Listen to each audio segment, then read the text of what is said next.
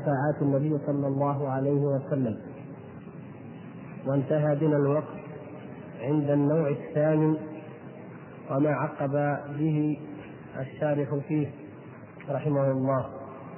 الآن نعيد بإذن الله قراءة النوع الثامن ونشرح بما يفتح الله تبارك وتعالى به.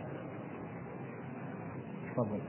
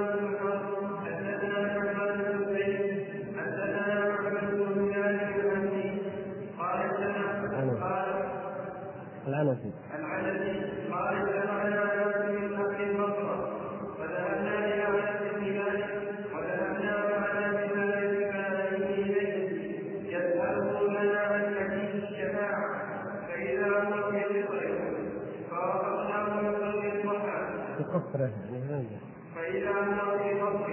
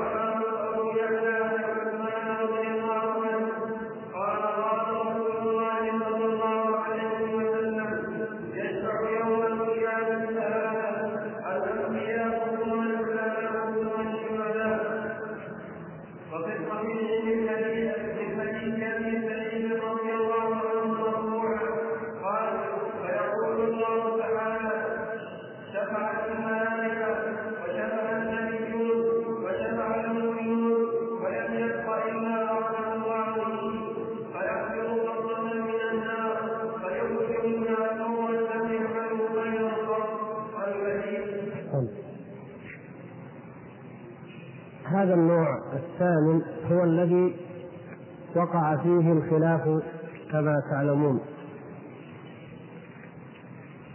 بين أهل السنة وبين أهل الضلال والبدعة. واشتد النزاع بينهم. وما يزالون أعني أهل البدع إلى اليوم ينكرون هذه الشفاعة ويمارون ويجادلون فيها رغم ثبوتها في الأحاديث الصحيحة المتواترة. ورغم أن دلالتها على كرم الله تعالى وعلى فضله أعظم مما يخيل إليهم من أن فيها ما ينقص وما يغض من قدر الألوهية لأن الله سبحانه وتعالى لا يحسن به كما يقولون إلا أن يعاقب المذنب بل قالوا يجب عليه ذلك كما تجرأ على ذلك من تجرأ نسأل الله العفو والعافية. وهذه الشفاعة هذا النوع الذي هو إخراج أهل الكبائر من النار أو إخراج أناس من أهل النار منها بعد أن دخلوها هذه ليست خاصة بالنبي صلى الله عليه وسلم بل هي أيضا للملائكة ولعباد الله الصالحين المؤمنين وفي هذا دليل أيضا على خطأ على فداحة الخطأ الذي ذهب إليه من أنكرها. وقد سبق أن ذكرنا أن الشيخ رحمه الله استدل على هذا النوع بقوله صلى الله عليه وسلم شفاعتي لأهل الكبائر من أمتي.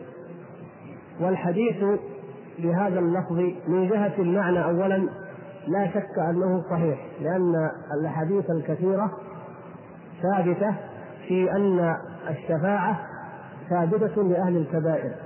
فالشفاعة لأهل الكبائر حق ثابت. وارد وصحيح. لكن هذه اللفظة قد تشعر بالاختصاص كأنه يقول شفاعة أهل الكبائر من أمتي هي لا تشعر لا هي ليست خاصة بأهل الكبائر وإن كانت قد تشعر بذلك. فالشفاعة ليست خاصة بأهل الكبائر بل هي أنواع كما سبق. وهذه الرواية أو هذا الحديث بهذا اللفظ من العلماء من ضعفه. كثير من العلماء ضعفوه وبعضهم مال إلى تصحيحه أو إلى تحسينه لكثرة شواهده وطرقه كما ترون مثلا في الحاشية التي عندكم. فعلى كل حال المعنى صحيح ومن قال بصحته فهو مصيب لتعدد طرقه من جهة ولصحة معناه وثبوته في الأحاديث الصحيحة المتفق على صحتها بل المتواترة. لكن الشارح رحمه الله هنا حبذا لو أنه رتب في الكلام. يعني مثلا لما قال وهذه الشفاعة تشاركه فيها الملائكة والنبيون والمؤمنون أيضا.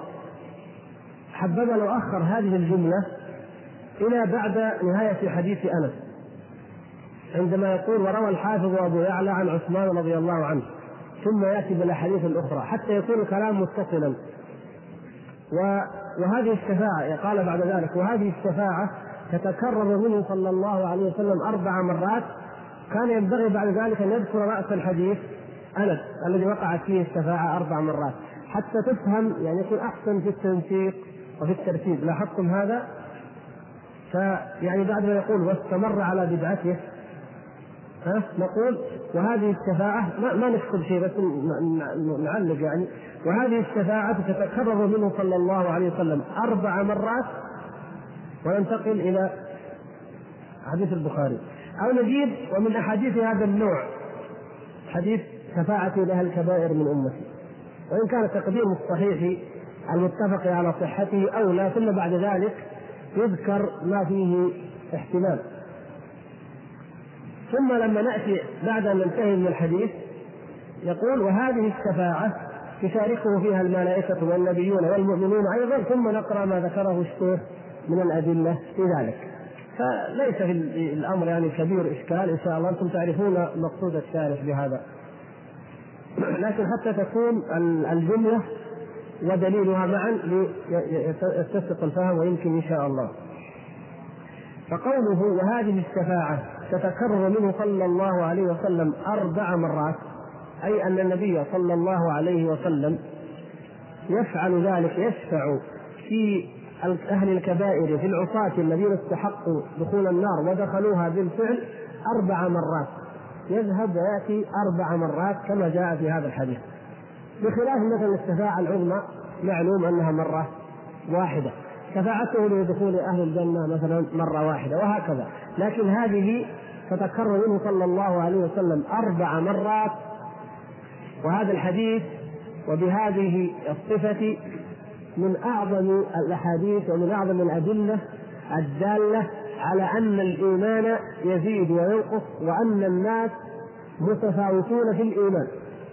كما تفرون. فلهذا يذهب النبي صلى الله عليه وسلم أول مرة ويأذن له ربه عز وجل أن يشفع في من؟ في من؟ في قلبه مثقال شعيرة.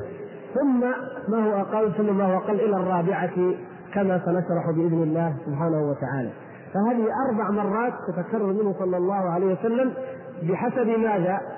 بحسب تفاوت أهل النار هؤلاء عافانا الله وإياكم منها في أعمالهم في إيمانهم فالذي أعلى إيمانا وهو وهو قليل بلا شك لكن بالنسبة لمن دونه الذي إيمانه مثل حبة الشعير بالنسبة لمن دونه يخرج قبل من كان إيمانه مثقال حبة خردل وهكذا.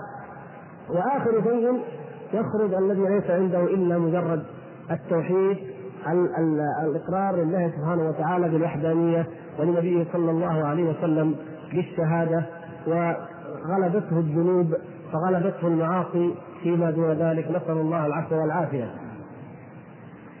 فهذا الحديث الذي رواه الإمام البخاري قال حدثنا معبد بن هلال العنزي هذا التابعي معبد بسنده إلى معبد قال اجتمعنا ناس نحن الذين اجتمعنا ناس من أهل البصرة فذهبنا إلى أنس بن مالك وذهبنا وذهب معا وذهبنا معنا بثابت ثابت البناني هذا من خاصة تلاميذ أنس. نجد أكثر أو كثيرا من روايات أنس رضي الله تعالى عنه رواها عنه من تلميذه ثابت. هذا أنس خادم رسول الله صلى الله عليه وسلم. شرفه الله سبحانه وتعالى بهذه المهنة العظيمة وهذه المنقبه الجليلة التي يتمناها كل مؤمن يحب رسول الله صلى الله عليه وسلم. فتشرف بخدمة الرسول صلى الله عليه وسلم. ولهذا روى عنه رواية كثيرة. هو من المكثرين من أصحاب النبي صلى الله عليه وسلم رغم صغر سنه ولكن الله عز وجل أعطاه الفقه وأعطاه الذكاء والحفظ ثم استجاب دعوة النبي صلى الله عليه وسلم له فأطال عمره. فكان في ذلك منقبة عظيمة وكان في ذلك خيرا عظيما للأمة الأمة الإسلامية. النبي صلى الله عليه وسلم تزوج أم المؤمنين عائشة وكانت ما تزال فتاة في ريعان الصبا. وتوفي عنها صلى الله عليه وسلم وهي كذلك وهي فتاة في ريعان الصبا توفي عنها صلى الله عليه وسلم. فبقيت تحدث الناس بحياته صلى الله عليه وسلم نحو من خمسين سنة. بعد وفاته وتحدث الناس عما كان يفعل صلى الله عليه وسلم.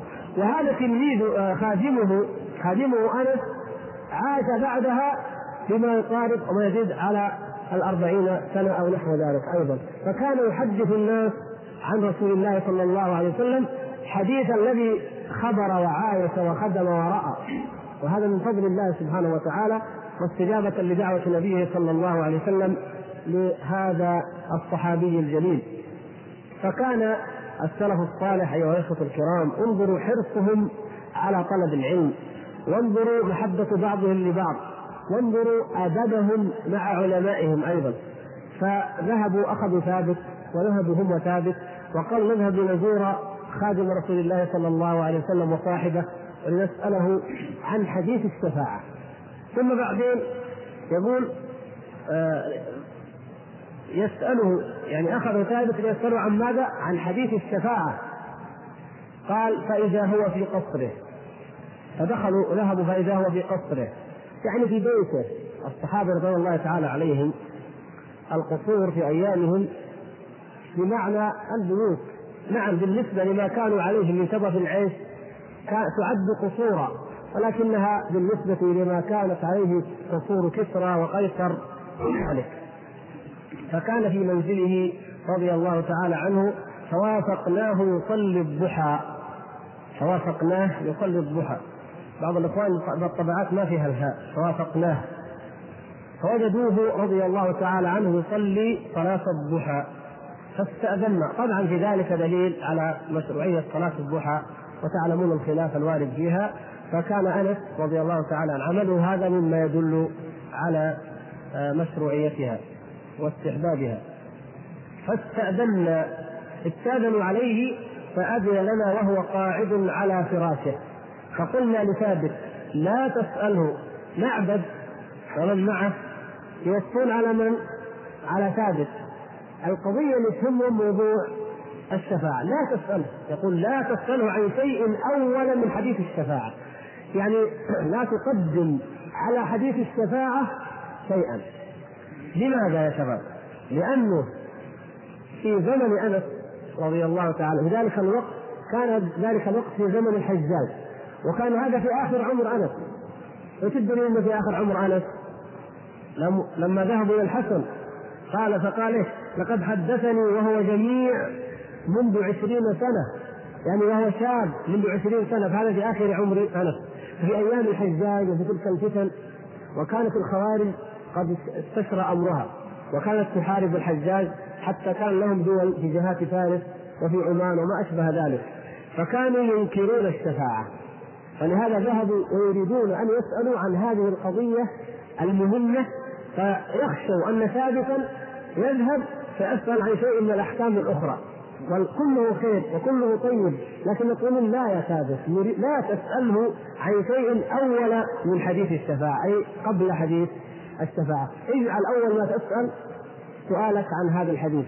والباقون ساكتون انظروا الأدب. هم ساكتون وثابت لأنه التلميذ الخاص تقريبا هو الذي سوف يتولى السؤال. فتقدم ثابت وقال له يا أبا حمزة هؤلاء إخوانك من أهل البصرة. جاءوك يسألونك عن حديث الشفاعة. إخوانك هؤلاء من التابعين رضوان الله تعالى عليهم أجمعين. يقول هؤلاء إخوانك من أهل البصرة جاءوك يسألونك عن حديث الشفاعة. يمهد ويقدم لهذه الزيارة في هذا الوقت وأن المقصود بها العلم وأن هؤلاء ما قصدهم إلا ذلك. وكما مر معنا وتعلمون أن طلق بن حبيب وهو من خيار التابعين ويزيد الفقير وهو كذلك وبعض التابعين يقول كنت أرى رأي الخوارج وكنت أنكر حديث الشفاعة حتى ذهبت إلى جابر وبعضهم حتى ذهب إلى أنس وبعضهم ذهب إلى غيرهم من أصحاب النبي صلى الله عليه وسلم. فهذه القضية كانت رائدة. بعض الناس في البصرة بالذات والكوفة لأنها موطن الخوارج وما حولها كانت القضية كانت الشبهة وهذه البدعة رائدة. وهو كيف كيف يفعل الكبيرة ثم يغفر له أو يشفع يشفع له أو يشفع فيه. كيف؟ فهذه بدعة شبهة روجها الخوارج طلاقه آذان عند بعض الناس. ولكن شفاء العين السؤال وشفاء الجهل العلم. فإذا سمع الإنسان بأمر وأشكل عليه فلا يجتهد بآرائه الشخصية ويقول هذا حلال وهذا حرام وهذه بدعة وهذه سنة ولكن ماذا؟ فاسألوا أهل الذكر إن كنتم لا تعلمون. فذهبوا ليأخذوا السؤال ليأخذوا العلم من أهله. فقال قال أنس رضي الله تعالى عنه ويحدثهم بما أرادوا وما طلبوا. حدثنا محمد صلى الله عليه وسلم قال إذا كان يوم القيامة لاج الناس بعضهم في بعض. يموجون بعضهم في بعض من الهول ومن الكرب. نسأل الله أن يعافينا وإياكم. فيأتون آدم فيقولون اشفع لنا إلى ربك. فيقول لست لها ولكن عليكم بإبراهيم فإنه خليل الرحمن. تلاحظون أنه لم يذكر نوح لكن يقول هنا عليكم بإبراهيم فإنه خليل الرحمن. والذي في الأحاديث الأخرى هو أنه ذكر ذكر نوح عليه السلام وهذا هو الراجح. فهذا إما فقط وإما آه، خطأ من الحفظ. ولكن يقول عليكم بإبراهيم فإنه خليل الرحمن فيأتون إبراهيم فيقول لست لها ولكن عليكم بموسى فإنه كليم الله. فيأتون موسى فيقول لست لها ولكن عليكم بعيسى. كل هذا قد سبق شرحه وإيضاحه كما تعلمون. إلى أن يقول موسى ولكن عليكم بعيسى فإنه روح الله وكلمته. هذه العبارة روح الله وكلمته. نحن نشهد أن عيسى روح الله عبد الله ورسوله وكلمته ألقاها إلى مريم وروح منه. كما امرنا بذلك النبي صلى الله عليه وسلم في حديث حديث عبادة بن الصامت رضي الله تعالى عنه المتفق عليه. فمن شهد أن لا إله إلا الله وحده لا شريك له وأن محمدا عبده ورسوله وأن عيسى عبد الله ورسوله وكلمته ألقاها إلى مريم وروح منه وأن الجنة حق والنار حق أدخله الله الجنة على ما كان من العمل. فهذا قوله هنا فإنه روح الله وكلمته. إضافة الروح إلى الله سبحانه وتعالى هنا لأنها متفردة متميزة عن غيرها. وإلا فإن الأعيان الأعيان أو الذوات إذا أضيفت إلى الله سبحانه وتعالى فإنها على نوعين. كيف؟ يعني إما أن نضيف إلى الله تعالى معنى من المعاني وإما أن نضيف إليه ذوات وأعيان. فإذا أضيف إلى الله تعالى معاني لا تقوم معاني لا تقوم بذاتها. مثلا قلنا علم الله عزة الله مثلا حكمة الله رحمة الله. هذه معاني لا تقوم بذاتها ليست أعيان وذوات مستقلة. إذا أضيفت إلى الله عز وجل فهذه تكون ماذا؟ صفات. هذه تكون صفات لله عز وجل. فإذا أضفنا إلى الله تبارك وتعالى ذوات وأعيان مخلوقة فكيف الحال في ذلك؟ تكون هذه على نوعين على نوعين. نوع نوع منها خاص لمعنى خاص فيه. ونوع آخر عام يشترك فيه كل ما يضاف إلى الله سبحانه وتعالى. مثلا نبدأ بالعام. مثلا نقول هذه السماء سماء الله هذا الجبل جبل الله. لأن الله سبحانه وتعالى هو الذي خلقه. هذا المال مال الله مثلا. وهذا الشيء لله بمعنى إيش؟ أنه طبعا الإضافة بمعنى اللام الإضافة في اللغة بمعنى اللام فهذه الأشياء كلها لله عز وجل بمعنى خلقه الذي هو له. فلهذا إذا قلنا عباد الله مثلا الكفار أمة من من الأمم قلنا هؤلاء عباد الله بمعنى إيش؟ خلقه. الذين في ملكه وفي قهره الذين هو الذي ربهم سبحانه وتعالى.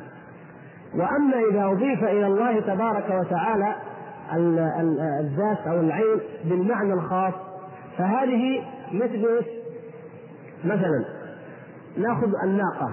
إذا رأيت أنا ناقة في الصحراء قلت هذه ناقة الله. هذا من معنى إيش؟ العام ناقة الله بمعنى مخلوقة خلقها الله. ناقة الله خلق الله.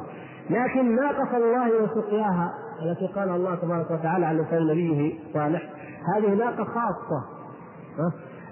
مثلا المساجد كلها بيوت الله ليس كذلك؟ نقول هذا بيت الله هذا مثلا بيت الله. نحن الآن نقول نشرح هذا الكلام في بيت الله. لكن إذا قلنا بيت الله وعرضنا به المسجد الحرام الكعبة ومن الكعبة بيت الله فهذا معنى إيش؟ خاص. لماذا؟ لأن فيه اختصاص من العبادة لا تفعل. عند غيره فهي تطلق بالمعنيين طيب الأرواح كلها أرواح الله. كلها مخلوقة لله روحي وروحك وروح كل إنسان.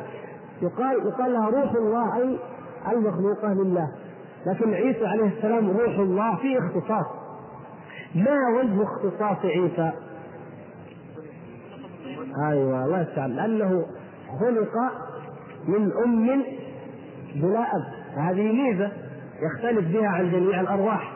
أن روحه عليه السلام خلقها الله سبحانه وتعالى خلقا خاصا حيث أرسل بها الروح الأمين فنفخها إلى الموضع الذي يخلق الله سبحانه وتعالى فيه الاجنه ثم وضعته أمه مريم عليها السلام. فهذه وكلمته ما معنى وكلمته؟ الذي وجد بالكلمة أي الذي وجد بكلمته وهي قوله تعالى كن إن مثل عيسى عند الله كمثل آدم خلقه من تراب ثم قال له كن فيكون فهذه كلمة أمر الله سبحانه وتعالى أو ألقاها الله تعالى إلى جبريل وقال كن فكان عيسى عليه السلام. فكلمته أي الذي وجد بكلمة الله. أيضا فيها اختصاص هنا.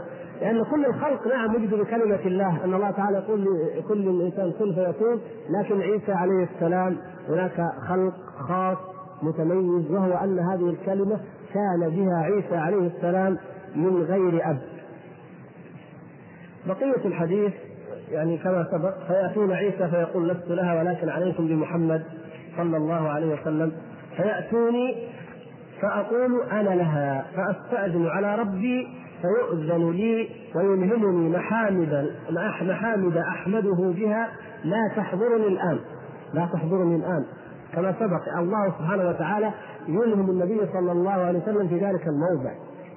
ومن هذا يا إخوان نفهم أن الإنسان إذا أخلص وتضرع إلى الله سبحانه وتعالى وأثنى على الله عز وجل فإن ذلك أرجى لقبول الدعاء.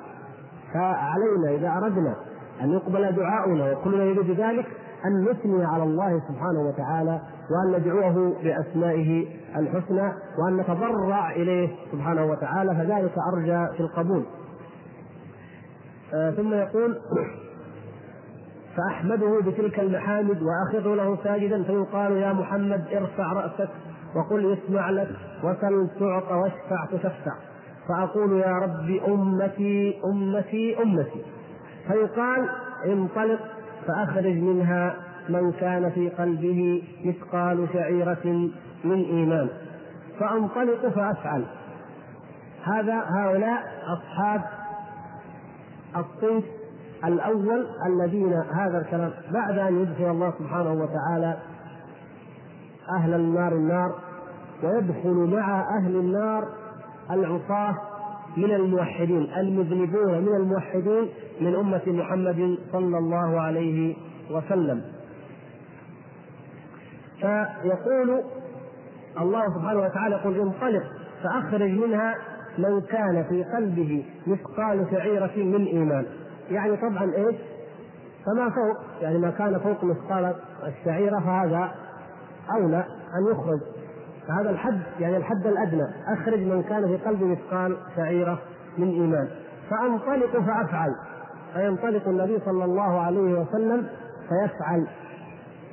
ثم أعود فأحمده بتلك المحامد يعود ويحمد ربه. هذه المرة الأولى ثم أعود أي المرة الثانية فأحمده بتلك المحامد ثم أخر له ساجدا.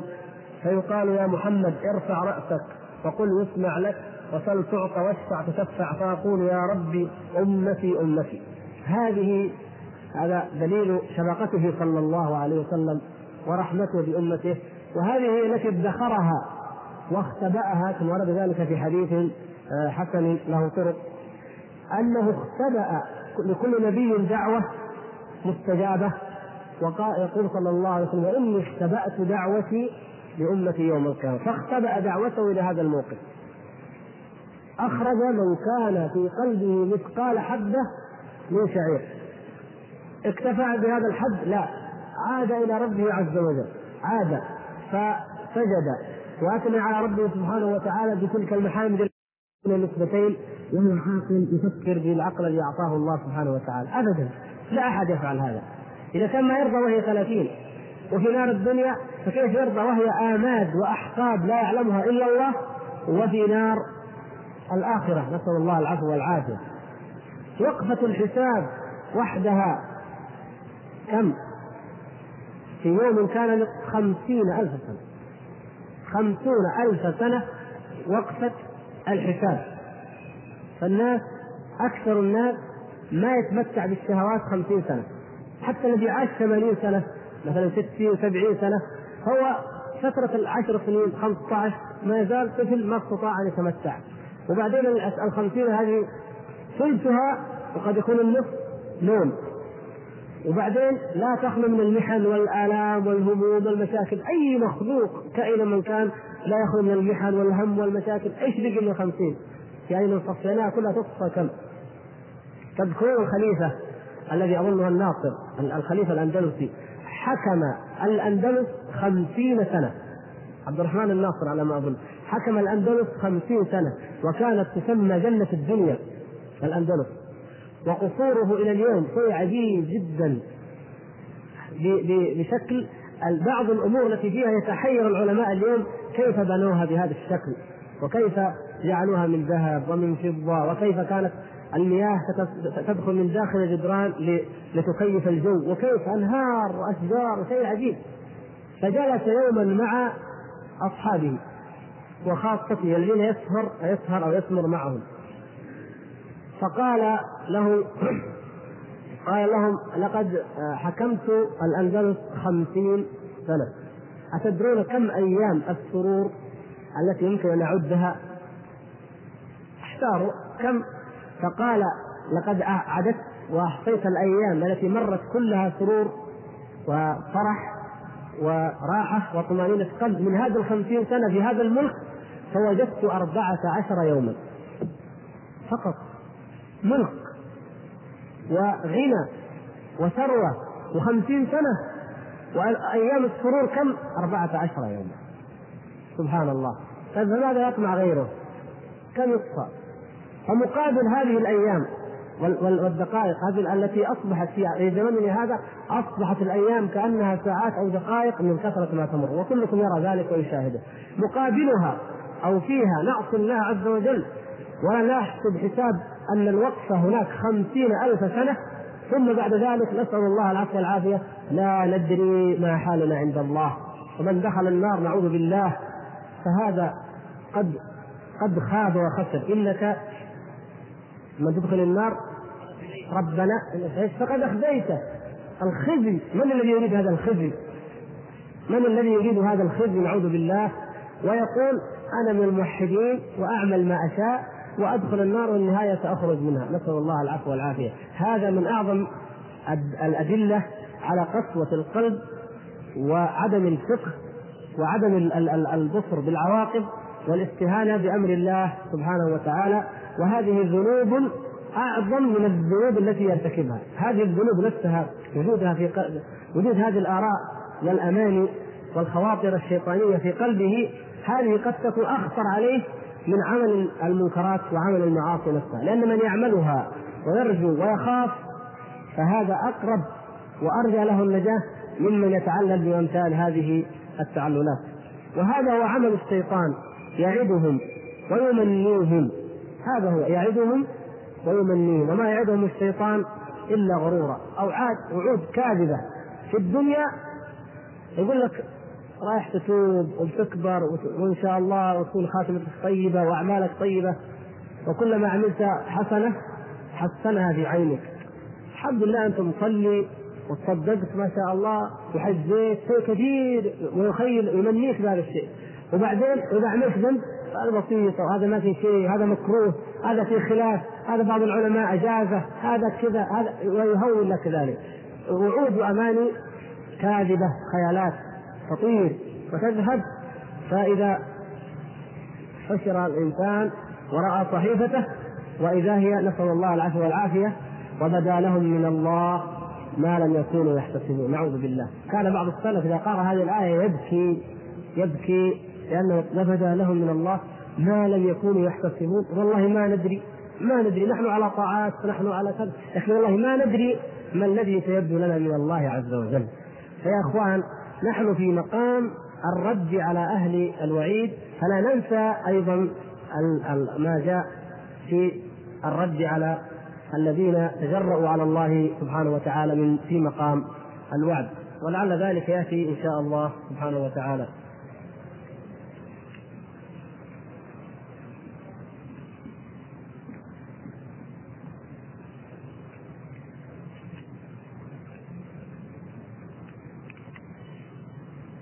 الأخ يقول وقلت بأن مشاركة الملائكة والنبيين والمؤمنين في النوع الثامن من أعظم الأدلة على مشروعيتها من أعظم الأدلة على وقوعها وثبوتها فهل فهل وضحت ذلك؟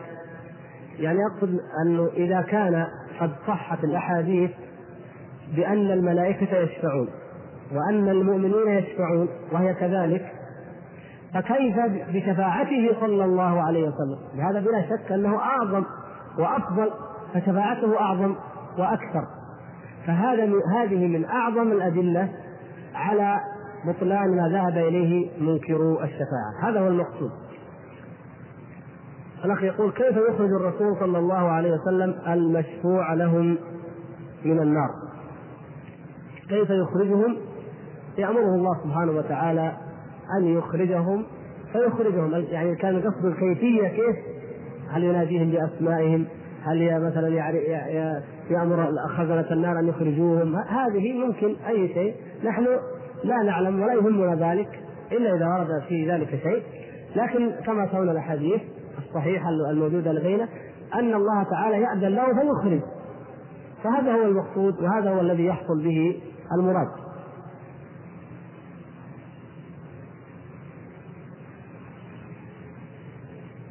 يعني بقية الأمور مما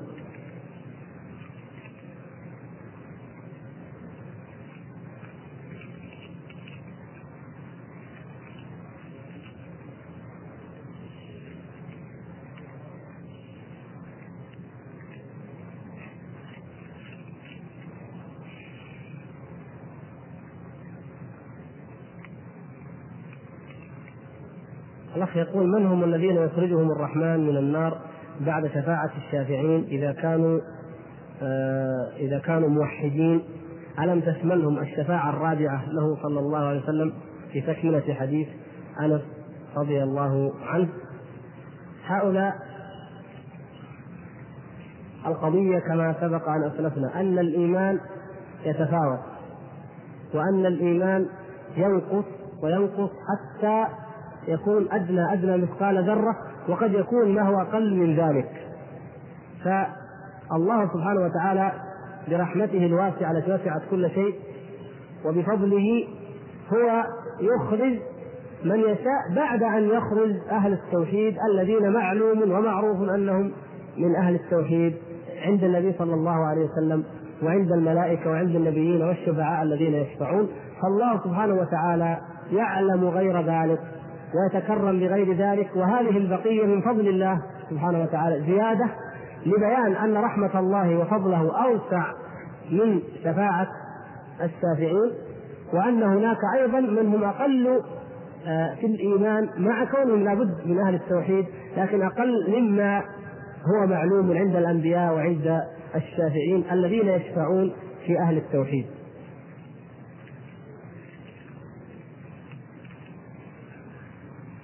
يقول الأخ آه، وقع نقاش في مسألة الفوقية في الحديث الصحيح الذي رواه البخاري ومسلم وأبو داود والترمذي ونصه عن أبي هريرة رضي الله عنه أن النبي صلى الله عليه وسلم قال لما قضى الله عز وجل الخلق كتب في كتاب فهو عنده فوق العرش آه، إن رحمتي سبقت غضبي.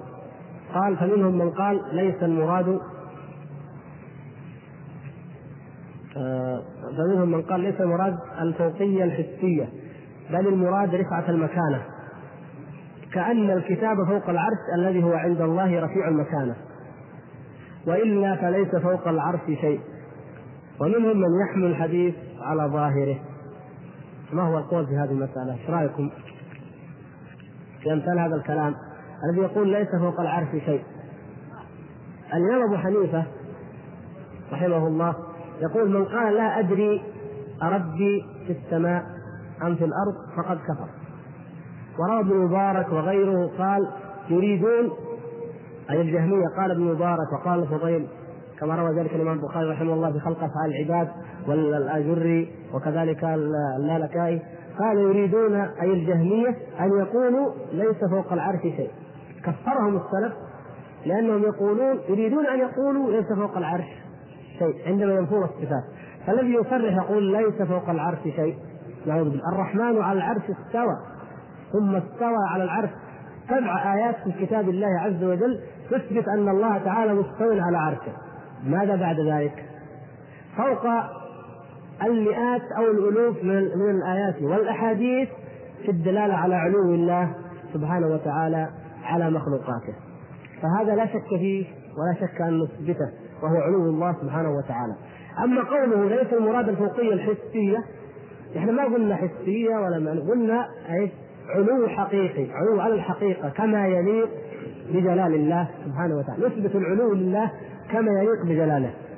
أما كلمة حسية وما أشبه ذلك لا نستخدم أي لفظة نحن من عند أنفسنا وهي لم ترد في الكتاب ولا في السنة. فعلو الله سبحانه وتعالى ثابت.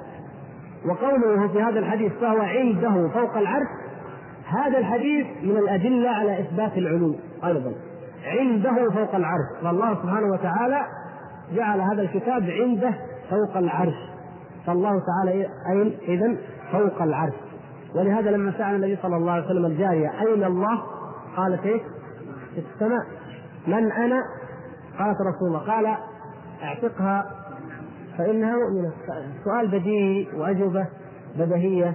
ولكن بعض الناس يكابرون نسأل الله الهداية لنا ولهم.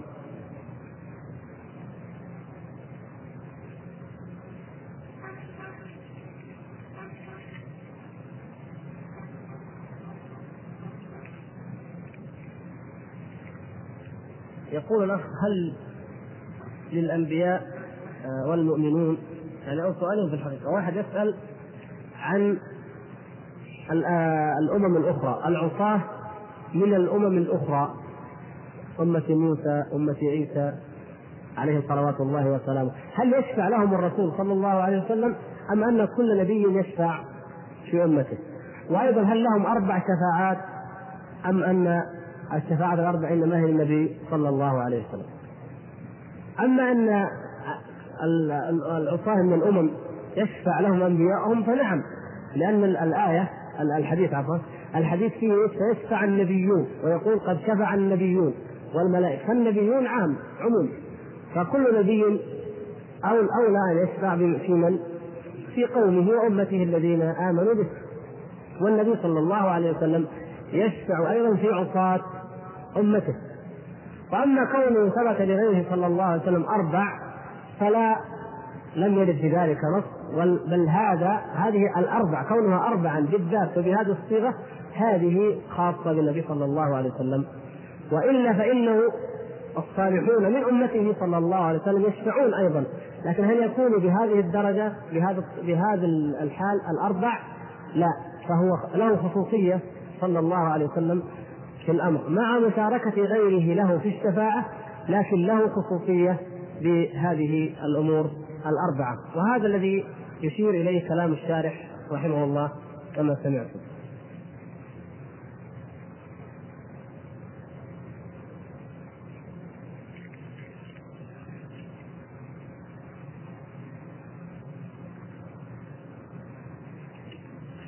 يقول الأخ حديث السبعون ألفا الذين يدخلون الجنة بغير حساب.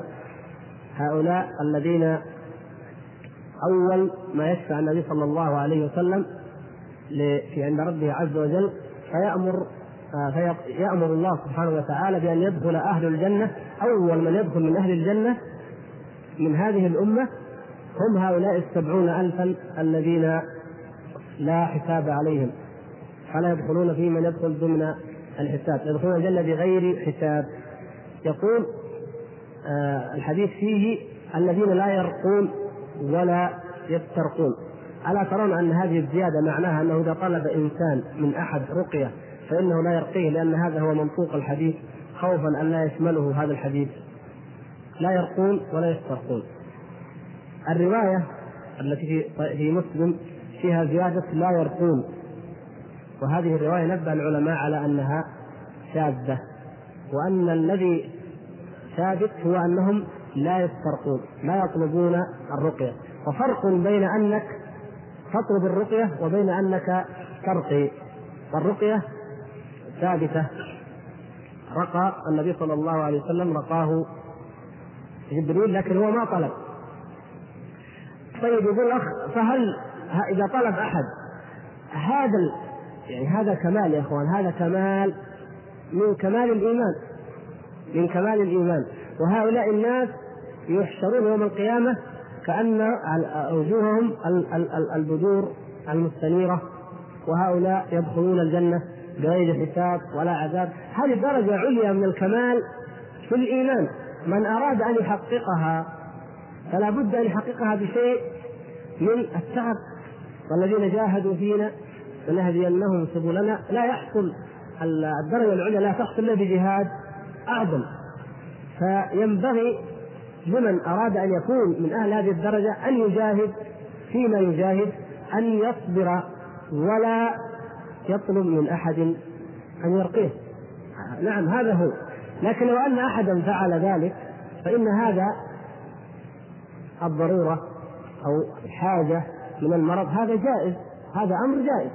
ولا يقول أحد إنه حرام إذا كان الرقية الشرعية الصحيحة المشروعة. فهذا جائز. لكن إذا أراد الدرجة العليا وأراد أن يكون من هؤلاء فنعم ينبغي له الا يفعل ذلك. هذا الذي يبدو لأن المسألة ليست آه، امرا عاديا وإنما هي درجة عليا لا ينالها إلا اناس معدودون نسال الله سبحانه وتعالى يجعلنا وإياكم منهم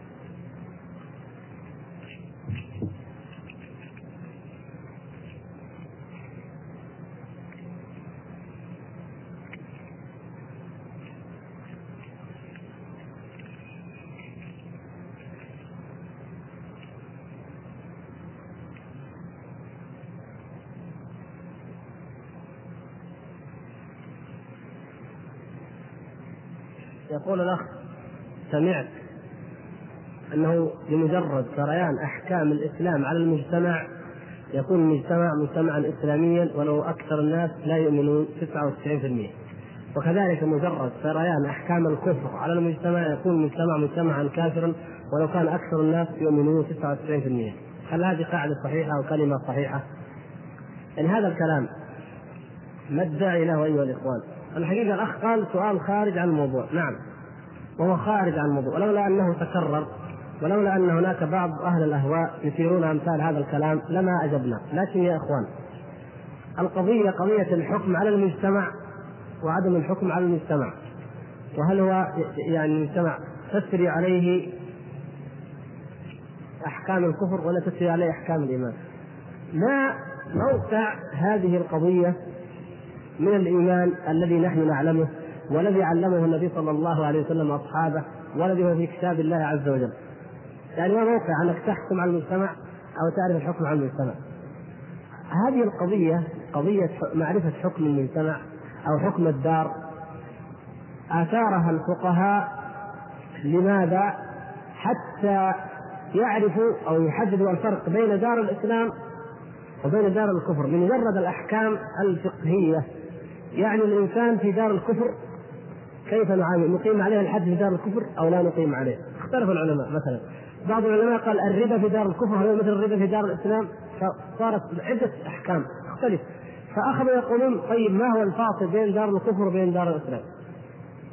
فقال بعض العلماء وهم الأكثر دار الإسلام التي يسكنها المسلمون ودار الكفر التي يسكنها الكفار هذا شيء واضح لأن المسألة ما هي كبير إشكال فالبلد الذي يسكنه المسلمون غالبية أهله مسلمون فهو بلد مسلم مجتمع مسلم. وبلد الكفر هو البلد الذي أغلب أهله كفار. راح واحد منا نيويورك. يقول أنا في بلد الإسلام؟ لا بلد كفر.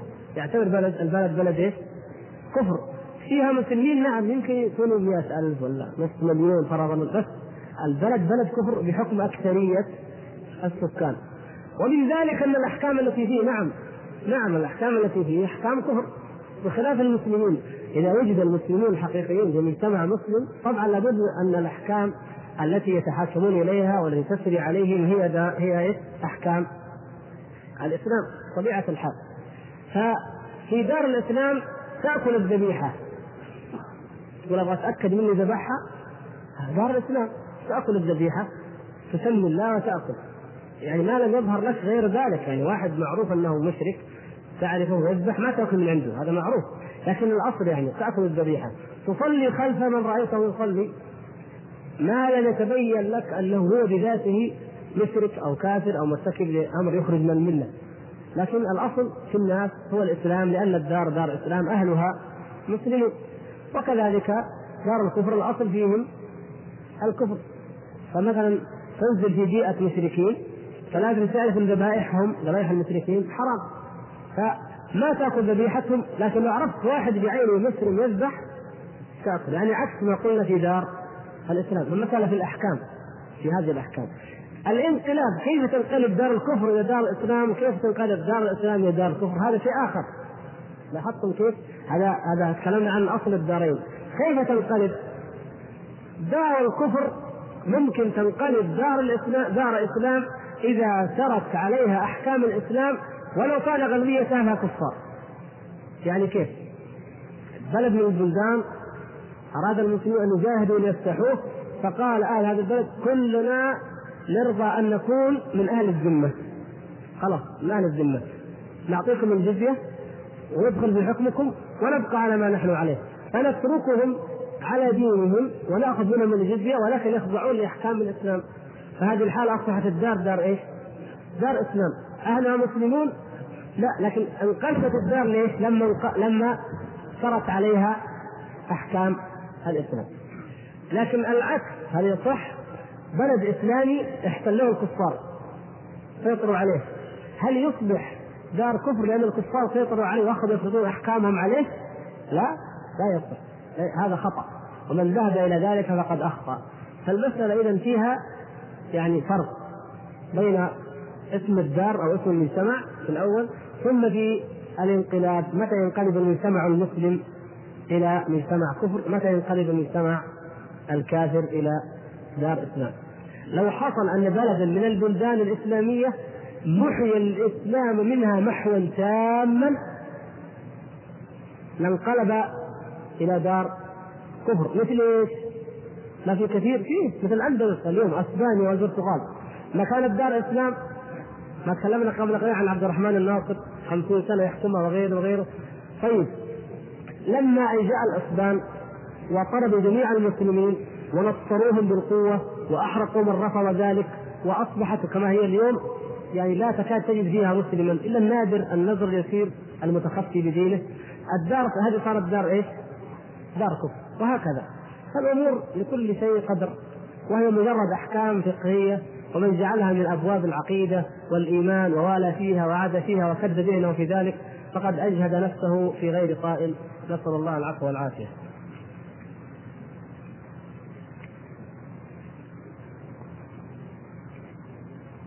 يقول الأخ شفاعة الأنبياء لعصاة أمتهم وشفاعة الشهداء والصالحين لآلهم فلمن شفاعة الملائكة وهل منالها مقتصر على من أراد الله أم أن هناك أسبابا لها من عبادات وأفعال يقوم بها العبد يأذن الله بسببها الملائكة في الشفاعة؟ أما ما هي الأعمال التي إذا عملناها كنا من أهل الشفاعة فهذا ما شرعنا فيه ونكمله إن شاء الله تعالى في الدرس القادم. مثل ما قلنا قراءة القرآن طلب الوسيلة إلى النبي صلى الله عليه وسلم وغير ذلك من الأعمال التي تأتينا سكن المدينة الصلاة على الجنازة وغير ذلك. لكن قضية لمن يشفع الملائكة؟ الأنبياء يشفعون لأممهم والشهداء والصالحين لذويهم فلمن شفاعة الملائكة؟ الشفاعة يا إخوان لها جانبان لا تنسوهما في جانب رحمة من الله عز وجل للمشفوع له وفي جانب آخر وهو إيش؟ تكريم الله تعالى للشافع. ولهذا النبي صلى الله عليه وسلم نسأل له نطلب الله له الوسيلة. هذه التي لا تكون إلا لرجل واحد هذه هذه كرم من الله عز وجل وفضل أن يختص النبي صلى الله عليه وسلم بها. وهذه من خصائصه التي لا يشاركه فيها نبي من الأنبياء. ففيها تكريم للشافع كما أن فيها رحمة بالمشفوع فلا ننظر فقط من جانب المشفوع له ننظر من جانب تكريم الشافع فالملائكة عباد مكرمون كما قال الله عز وجل. فهم يتكرم الله سبحانه وتعالى عليهم ويكرمهم بأن يشفعوا لأناس من العصاة. حتى الصالحين ليست شفاعتهم مقصورة على ذويهم. بل صح أن النبي صلى الله عليه وسلم قال يدخل الجنة بشفاعة رجل من أمتي رجل مثل مضر. مثل هذه القبيلة الكبيرة من أكبر قبائل العرب مضر. يدخلون بشفاعة رجل واحد من الأمة وقيل إنه من؟ نعم قيل إنه عثمان بن عفان رضي الله تعالى عنه. فالرجل لا يشفع فقط في أهل بيته بل قد يشفع في أمة عظيمة من الناس تكريما من الله له. فيها رحمة بأولئك ولكن فيها تكريم من الله تعالى. لهذا الشافع لأنه آه، من عباد الله المخلصين الأوابين التوابين فاستحق بذلك أن يكرم أمام الخلائق وأن يشفع في هؤلاء العصاة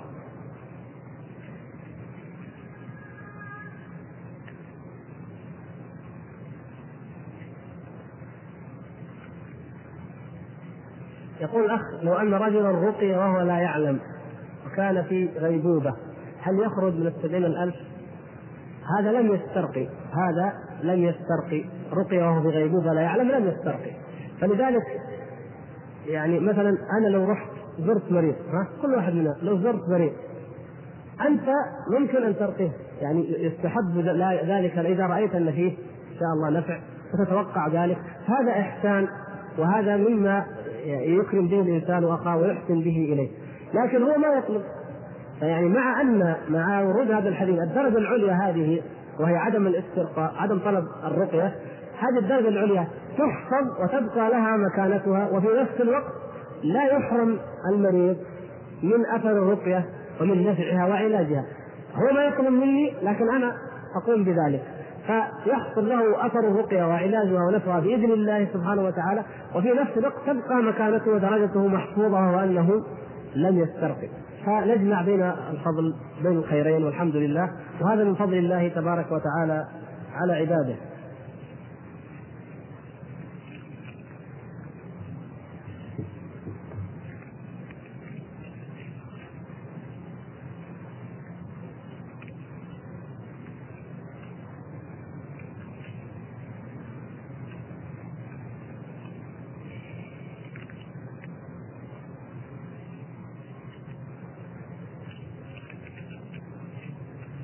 ما معنى قول الله تعالى في سورة البقرة ولا خلة ولا شفاعة الآية يقول الله سبحانه وتعالى يا أيها الذين آمنوا أنفقوا مما رزقناكم من قبل أن يأتي يوم لا بيع فيه ولا خلة ولا شفاعة والكافرون هم الظالمون بعد ذلك ماذا قال؟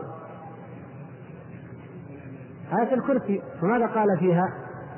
من ذا الذي يشفع عنده إلا بإذنه اقرأ الآيتين مع بعض تفهم المراد. لا شفاعة إلا بإذنه ولا شفاعة للكافرين. نسأل الله العفو والعافية. فالكافر لا شفاعة له فما تنفعهم شفاعة الشافعين. ولا شفاعة إلا بإذن الله سبحانه وتعالى برضاه عن المشفوع له. وهذا أول شيء يكون موحدا هذا لابد منه. وبإذنه للشافع. هذان الشرطان اللذان ذكرناهما. أنه لا تكون الشفاعة إلا بهما. أن يأذن الله تبارك وتعالى للشافع من ملك أو نبي أو عبد صالح يأذن الله له بالشفاعة. فهو لا يستطيع أن يتقدم بين يدي الله بشيء من عند نفسه. ويرضى الله تبارك وتعالى عن المشفوع له. والله تعالى لا يرضى لعباده الكفر ولا يرضى عن الكفار.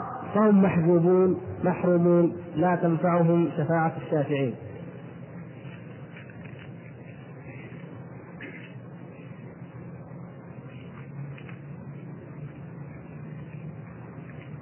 أبوا النبي صلى الله عليه وسلم. هل يشفع لهم الرسول صلى الله عليه وسلم؟ سبق ذلك ما هل يشفع لهما؟